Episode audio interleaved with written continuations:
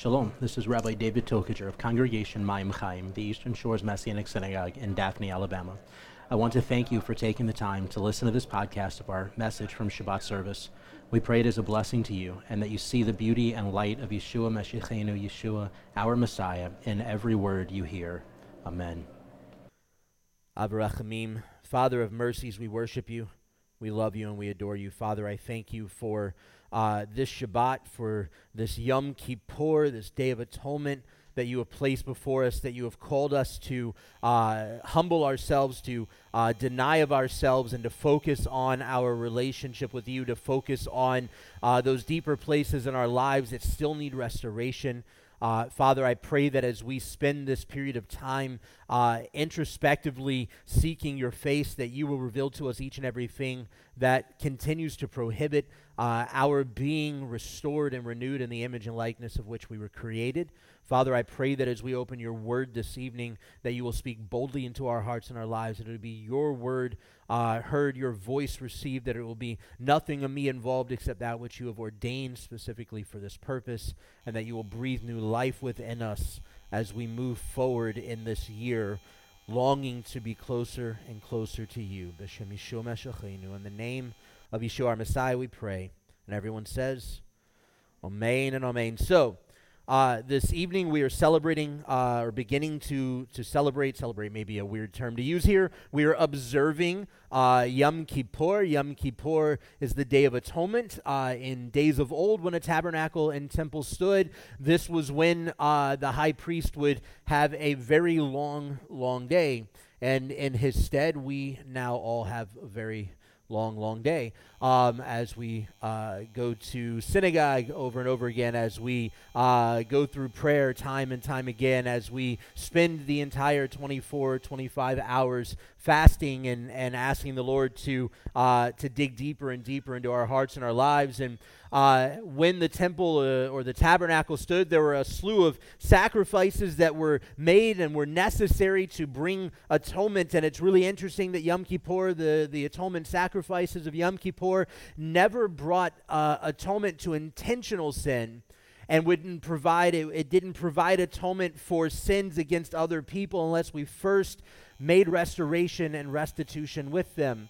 But Yom Kippur was more about atoning for our relationship with God. It was about atoning for the way that we as a nation, the, the people of Israel, the Jewish people, the priesthood, uh, those interacting with the tabernacle and temple, etc., etc., the way that we would damage the in- image and likeness of Hashem uh, as he has called us to be a light to the nations. And so as we observe Yom Kippur today, we can tell that the things are a little different because there's no tabernacle or temple standing. But one of the things that remains the same is that the Lord has given us instructions on how to observe and honor Yom Kippur in a way that is honoring and glorifying to Him. And within Judaism, our custom and our practice with no temple standing is that we strive to do everything we can as God has called us to do and commanded us to do to the best of our ability of what is available to us today. So there may be no temple standing. We can no longer make sacrifices because there's no temple standing, but we can, in fact, take this time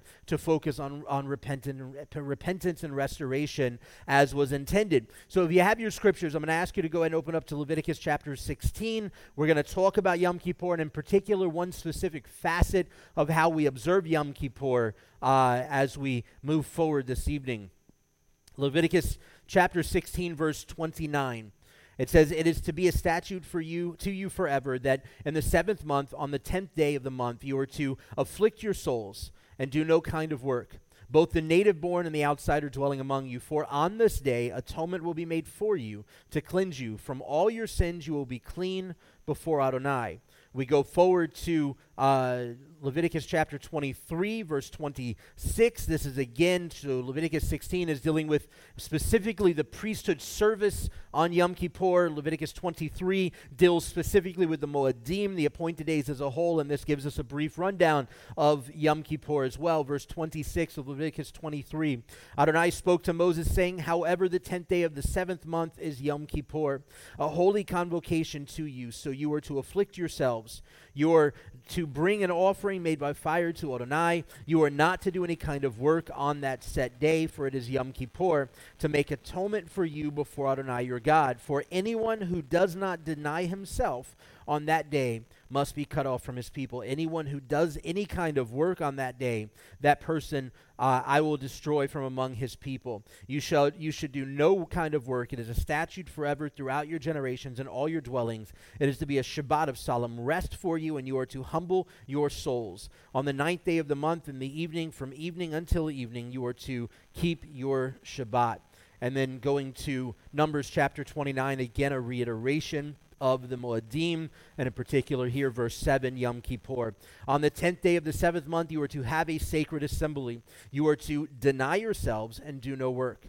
You are to present uh, to Adonai a burnt offering as a pleasing aroma, one young bull from the herd, one ram, and seven year old male lambs without defect, along with their grain offerings of fine flour mixed with oil, three tenths of an ephah with the bull, two tenths with the ram, and one tenth with, e- with each of the seven lambs. Also offer one male goat for a sin offering, in addition to the sin offering for atonement, as well as the regular burnt offering with its grain offering and their drink offerings.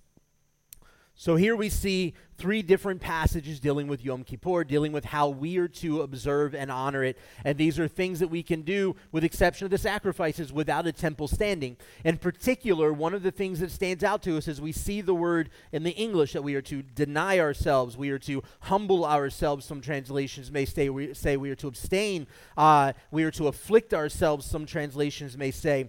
And so in Judaism, we understand this idea of afflicting ourselves, uh, denying ourselves, uh, humbling ourselves to be a discussion of fasting, right? Uh, and when we talk about when we talk about fasting, I keep like blowing really hard into my microphone, trying to find the right placement. When we talk about fasting, a lot of times we we we try to determine exactly what that looks like, what it means, and even on Yom Kippur, there's a lot of discussion uh, on the peripheral of Judaism. You know, Judaism is pretty well set forth in understanding that when we read uh, for the better part of four thousand years that the Lord has called us to deny ourselves, to humble ourselves, to afflict ourselves, whatever the translation you're using chooses to use uh, for this passage, we have come to understand and accept the fact for 4,000 years now that what God meant was we are to fast that we are to take this time and deny ourselves of comforts of life. And so within Judaism, it goes a little farther than just fasting food. Um, we generally will fast food. We will remove all luxuries and comforts uh, in our daily life. A lot of people will sit on the floor instead of on comfortable chairs. Uh, people will not take excessive baths if they aren't needed. So, uh, in a lot of, uh, really strict uh, religious communities, Orthodox Jewish communities, uh, on Yom Kippur, if they don't smell really bad on tomorrow morning, they won't take a shower. Um, and in some really, really strict religious communities, they just won't take a shower at all on Yom Kippur. It doesn't matter how they smell or don't.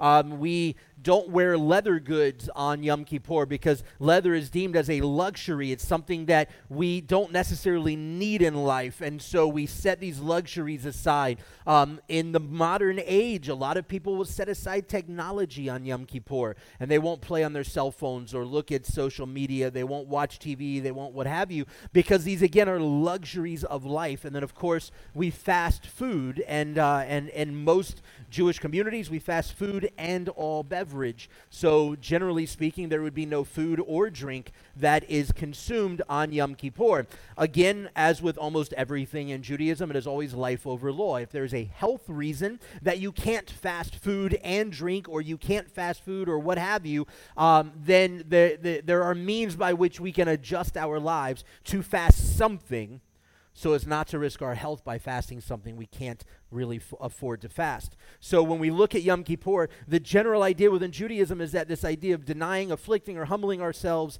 is specifically to fast. And a lot of times when we look at fasting, we try to figure out why, what it means, why we do it, etc. And you may even be asking yourselves as you look at these passages, well, how in the world do we determine that to deny, afflict, or humble ourselves means that we are to fast, that we're to not eat food, we're to take away luxuries in life, etc., etc. We look at this in, uh, we, we take the Hebrew word that we see here that's translated as humble or deny ourselves, and we look across Scripture and we find where it's used and how it's used. In particular, we look in Deuteronomy chapter 8, beginning with verse 3. Deuteronomy chapter 8, beginning with verse 3. Again, this is a recounting of uh, uh, the, the miraculous things that the Lord has done for Israel in the wilderness. Um, but in particular, he says in verse 3 He afflicted you uh, and let you hunger. Then he fed you manna, which neither you nor your fathers had known, in order to make you understand that man does not live by bread alone but by every word that comes forth from the mouth of Adonai.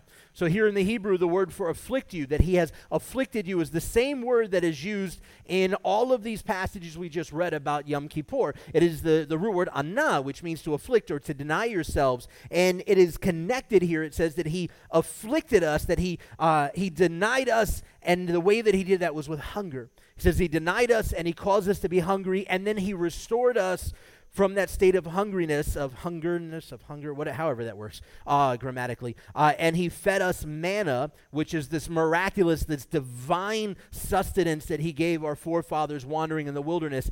Uh, and he did this specifically for us to understand that we don't live solely by the, the, the bread itself, but instead by the bread of life, which is the word that reigns true in our lives day in and day out, that we live by every word that comes forth from the mouth of Adonai. And so on Yom Kippur, the entire Jewish world as a whole, we stop everything that we're doing and we take the day to fast and we become very hungry. And uh, for the most part, most of us, and, and I, I jokingly have already done this, not since sundown, but uh, leading up to Yom Kippur, we are always thinking, okay, we're in Yom Kippur, we've just got to survive the next 24 hours.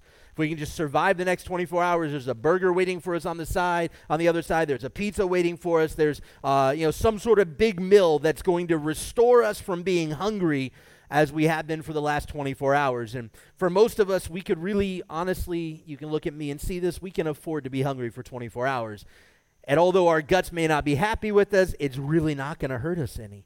I mean, we're in America. Even some of the, the, the, the, the people that are the poorest among us live far more uh, uh, well fed than some of the people that I've ministered among in Africa and, and other places in the world. It's mind blowing how, you know, in America, we are far more set ahead in life than some of the poorest people in the world. And then we look at ourselves when we're struggling and we, we kind of dwell on the fact that, well, you know, we're hungry right now. Well, who cares that you're hungry right now? There's people that have been hungry. I just read an article today this really doesn't have anything to do with what I'm talking about other than similar concept, but I read an article earlier today uh, about the Ugandan Jewish community. How many realize that there are a ton, I mean, a ton of Jewish people in Africa, right? So I've, i go to Zimbabwe and Ethiopia with Jewish Voice Ministries, and we minister to the Lemba tribes, which are Jewish tribes in, in Zimbabwe, South Africa, and Zambia. We minister to the uh, uh, Beit Israel, Beit Abraham in, uh, in Ethiopia and Somali region. Uh, and then in Uganda, you have indigenous Jewish tribes there as well. And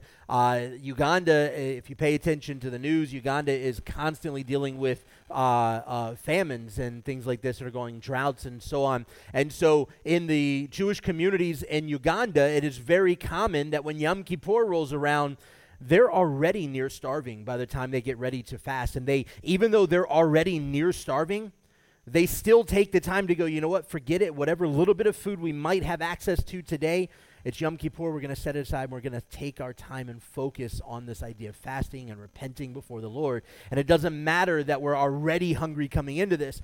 And traditionally, around the world in the Jewish community, we have huge feasts leading up to Yom Kippur because we don't like being hungry if we don't have to. So we eat a really big meal before sundown. We scarf as much as we possibly can so that over the next day and a, a day and change, uh, we, we don't really get as hungry as we could be. Uh, but here, this article talked about these Ugandan Jews who are already starving, rolling up on Yom Kippur, and they still desire consciously and intentionally they desire to enter into this fast in spite of the fact that they're already near starving.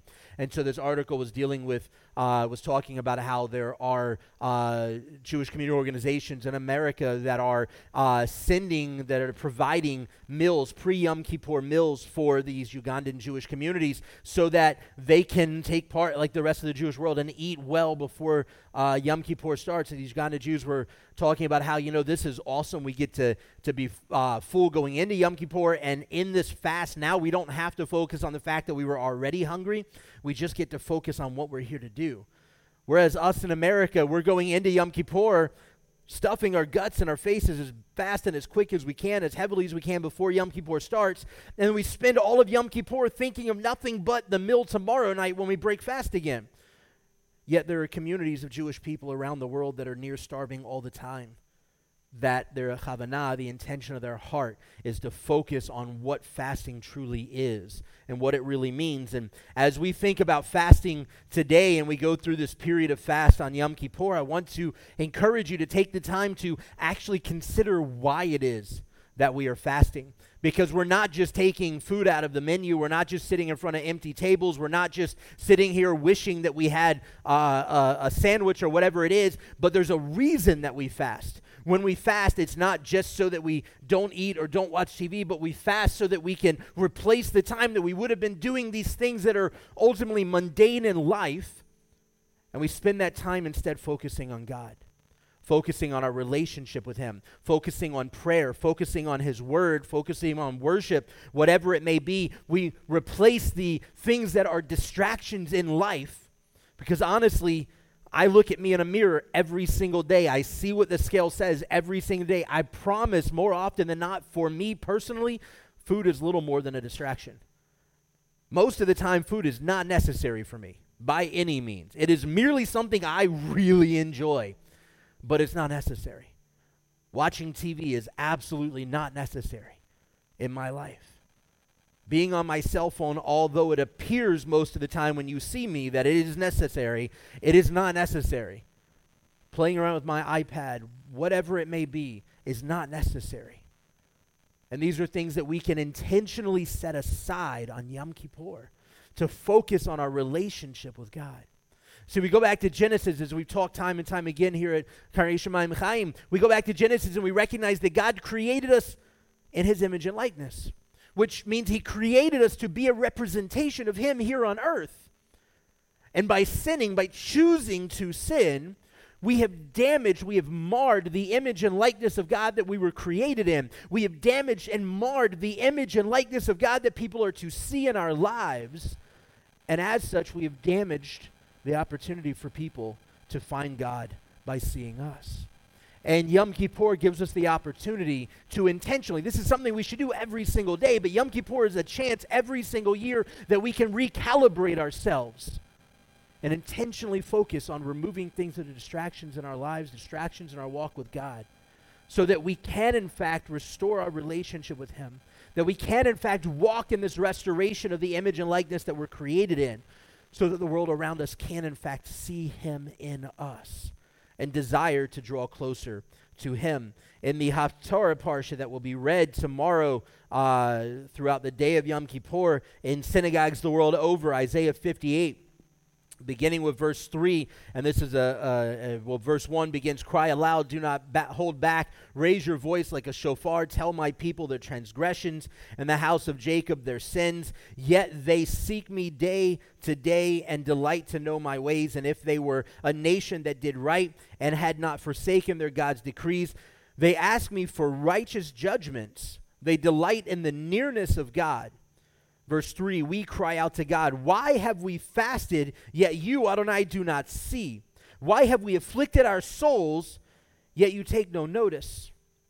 And God responds, Behold, in the day of your fast, you seek your own pleasure and exploit all your laborers. Behold, your fast for strife and contention, and to strike with a wicked fist. You should not fast as you do today, to make your voice heard on high. Is this the fast I've chosen, a day for one to afflict his soul? Is it to bow down his head like a reed and spread out sackcloth and ashes? Will you call this a fast and a day acceptable to Adonai? In other words, he's telling Israel, You cry out, we fast and we cry out and we moan, and you don't listen, and you don't see us, and you don't hear us. And the Lord's saying, No, no, I do. The problem is, is I'm not seeing just what you want me to see. I'm seeing all of the things you wish I didn't see. I'm seeing all of the things that you do that while you're putting on this grand show of you fasting and afflicting yourselves and, and taking all of this Yom Kippur concept into mind, you're making everyone around you miserable. And you're putting extra weight and load on others. You're lofting yourself up and lording yourself over others. You're having a better fast than anyone else is. But this isn't what God wanted of us. This isn't what he called us to do. This isn't how he asked us or, or called us to interact with this fast. As a matter of fact, he continues to go on, picking up with verse 6 here in Isaiah 58 to say, This isn't the kind of fast I want. He goes on to say, Is not the fast I choose to release the bonds of wickedness, to untie the cords of the yoke, to let the oppressed go free, and to tear off every yoke? Is it not to share your bread with the hungry, to bring the homeless poor into your house? When you see the naked, to cover him, and not hide yourself from your own flesh and blood. Notice that there's nothing new in this passage here. These two verses, three verses that he's saying the kind of fast he desires, it's all stuff the Torah has already called us to do. The Torah has already called us to take care of the widow, the orphan, the needy, the poor, those that are left out in the, the, the wet and the cold. He's already called us to do these things. What he's saying is, I don't want you just to set a meal aside three times in one day while you're ignoring all the other things I've called you. I don't want you to focus on Yom Kippur as this day of atonement and this uh, uh, high holy day that's greater than all other days, but yet 364 days of the rest of the year, you could give a crap less about relationship with me or anyone else around you. I don't want you to humble yourselves and deny yourselves and afflict your souls just so that tomorrow you go right back to where you used to be. I don't want you to do all of these things while you're disdaining those around you. I don't want you to do all of this while you're treating others like garbage. Verse 8 If we are to fast as the Lord has called us to do, then your light will break forth like the dawn, and your healing will spring up speedily. Your righteousness will go before you, the glory of Adonai as your rear guard. Then you will call, and Adonai will answer. You will cry, and he will say, Here I am, Hineni. If you get rid of the yoke among you, finger pointing and bad mouthing, if you give yourself to the hungry and satisfy the desire of the afflicted, then your light will rise in darkness and your gloom will be like midday. Then Adonai will guide you continually, satisfy your soul in drought, and strengthen your bones. You will be like a watered garden, like a spring of water whose waters never fail. Some of you will rebuild the ancient ruins, will raise up the age old foundations. We will be called repairers of the breach, restorer of the streets for your dwelling, for the dwelling of Adonai, for his tabernacling among us. If you turn back your foot from Shabbat, from doing your pleasure on my holy day and call Shabbat a delight, the holy day of Adonai honorable. If you honor it, not going your own ways, not seeking your own pleasure, nor speaking your usual speech, then you will delight yourself in Adonai, and I will let you ride over the heights of the earth. I will feed you with the heritage of your father Jacob, for the mouth of Adonai has spoken. We go to Matthew 6. Beginning with verse 9, Matthew 6, uh, this is a easily recognizable passage for most believers because this is what's often called the Lord's Prayer. In fact, it's not. If you go to John uh, 16, you'll, you'll actually see what was Yeshua's prayer. But here he's really just describing to us how it is we can talk to the Lord outside of liturgy. That liturgy is a part of life, but how do we interact with him on a personal level? And this is how he uh, lays out kind of a guideline for his Talmidim, for his disciples. Verse 9, therefore pray in this way Our Father in heaven, sanctified be your name, your kingdom come, your will be done on earth as it is in heaven. Give us this day our daily bread and forgive us our debts as we also have forgiven our debtors. And lead us not into temptation, but deliver us from the evil one. For if you forgive others their transgressions, your heavenly Father will also forgive you. But if you do not forgive others, neither will your Father forgive your transgressions. And whenever you fast, do not become sad faced like the hypocrites, for they neglect their faces to make their fasting evident to men. Amen, I tell you, they have their reward in full. But when you fast, anoint your head and wash your face, so that your fasting won't be evident to men, but to your Father who is in secret. And your Father who sees in secret will reward you. Again, the Lord is restoring our understanding of fasting. When we fast, we shouldn't sit around and woe is me, I'm hungry, my stomach's growling, I wish I could eat, I wish I was able to, to do this or that, I wish I could. We're to uphold ourselves as though nothing in our lives has changed, except that we are focusing our walk with the Lord. Nobody around us should look at us and feel sorry for us because for 24 hours, 25 hours, we skipped a couple of meals. In reality, most of us don't really skip a couple of meals. We skip breakfast and lunch. We don't skip dinner because we have dinner right before Yom Kippur and we have it right after Yom Kippur. And most of the time, both of those are probably way bigger than they needed to be. I know mine usually are. But we spend so much time while we're supposed to be fasting, while we're supposed to be denying ourselves to focus on our relationship with the Lord. Instead of focusing on our relationship with the Lord, we're focused on ourselves, denying ourselves. But then we got to wonder are we really denying ourselves? The Lord cries out time and time again for us to humble ourselves before Him that word that's used in all of these passages dealing with fasting on Yom Kippur is to humble ourselves before Him. Part of the reason we find ourselves in the situations we do, part of the reasons why we find ourselves constantly falling prey to sin, is because we walk in pride. I tend to believe 100% that the root of all evil is pride. But are you really going to die? Did God really say you were going to drop dead right now if you eat of this fruit? Nah, I guess not. Let me see what happens. Pride.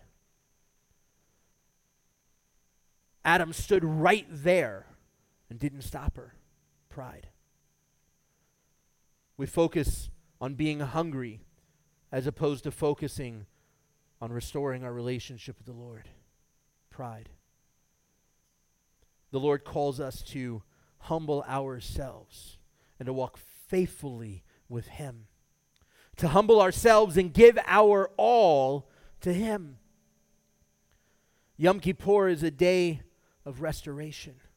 It's not just a day of sorrow and sacrifice in the temples and the temple days.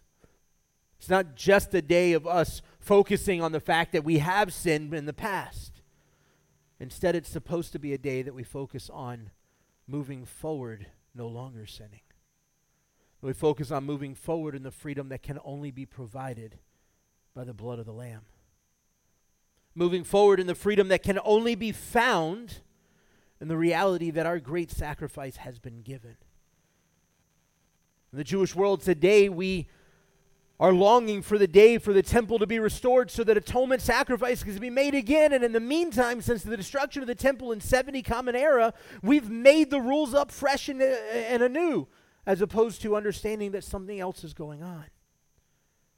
And so instead of recognizing that sacrifices can no longer be made in the temple, which means that there isn't a blood atonement being offered, which means that there must have been something God has already done to provide true restoration and atonement we focus on what we long for, which is the rebuilding of the temple, which absolutely has a prophetic purpose and meaning. but Yeshua has called us to realize that his atonement is far greater than anything that could have been made in the Holy of Holies. Think about it. In the temple that stood in Jerusalem, it was man making atonement for man. Can man truly atone for man? As a matter of fact, when the high priest would make atonement on Yom Kippur, he had to make atonement for himself, for the temple, for the nation, and for the people. Can man truly make atonement for man? It was all a foreshadowing of what would come. Of a true atonement in which God Himself provides eternal atonement for us. And in that reality, as we understand that there is a means by which we can be entirely and completely restored in relationship to God, it's in that reality that we can truly understand what it means to deny and humble ourselves and focus upon Him. What it truly means to be able to return in faithfulness back to Him. Romans chapter 12, Verse 1 says, I urge you, therefore, brothers and sisters, by the mercies of God, to present your bodies as a living sacrifice, holy and acceptable to God, which is your spiritual service. Do not be conformed to this world, but be transformed by the renewing of your mind, so that you may discern what is the will of God, what is good and acceptable and perfect. What has been made possible by the blood atonement of Yeshua is not only a restoration of the image and likeness of which we were created in, but an opportunity for us to truly be able to fast in a way that God has called us to. Not focusing on ourselves, but focusing on our relationship with Him and focusing on restoration of others. Israel was called to be a light unto the nations. The nations, Paul says in Romans, were drawn into salvation to drive the Jew to jealousy for his God. It is our responsibility, both Jew and Gentile alike, to be used by God to draw all creation back unto himself. Isaiah says over and over again that Israel was called to be a light to the nations, and instead we, as a people, hoarded the word of God. We made it complicated for the nations to become a part of what God wants to do for all creation. And in the work of Messiah Yeshua, God has made it possible for Jew and Gentile united together to become echad, uh, to become am echad, one people in His Ruach HaKodesh and His Holy Spirit, so that we can not only deny of ourselves and focus on our relationship with the Lord, but that we can be used by God to bring restoration to others so that the words of Isaiah 58 of what God truly desires of a fast can be restored among us, so that we can take the time to focus on the needs of others rather than our own. So, as we move forward on this Yom Kippur, I want to encourage you as you are praying throughout the next uh, day or so, a little less than a day, as you are praying and, and seeking the Lord's face in repentance and restoration to ask Him to take all of those selfish ambitions that we so often seek after, all of the personal gratifications and desires of our own hearts that aren't necessarily in His image and likeness, and remove them and replace them with a desire to be able to follow after what He wants and desires of us. That our hearts will be in alignment with His. That our intention in our fast on Yom Kippur will be an intentional opportunity to seek his face, not to focus on what we don't have, but to focus on what we do, which is far greater than anything that a hamburger could ever bring happiness of. We serve a God who created solely for the purpose of restoration. He knew, as we've said over and over again, long before he spoke the first word of creation into existence, that we were going to sin.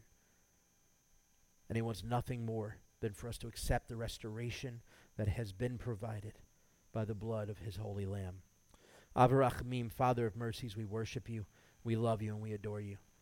Father, I thank you that you have given us Yom Kippur as a time to realign our focus on you, as an opportunity to uh, allow you to seek out those deepest, darkest places of our hearts and draw forth anything that brings shame to you, anything that harms your image and likeness in our lives, anything that is not like you, that we may be restored fully and wholeheartedly in your image and likeness.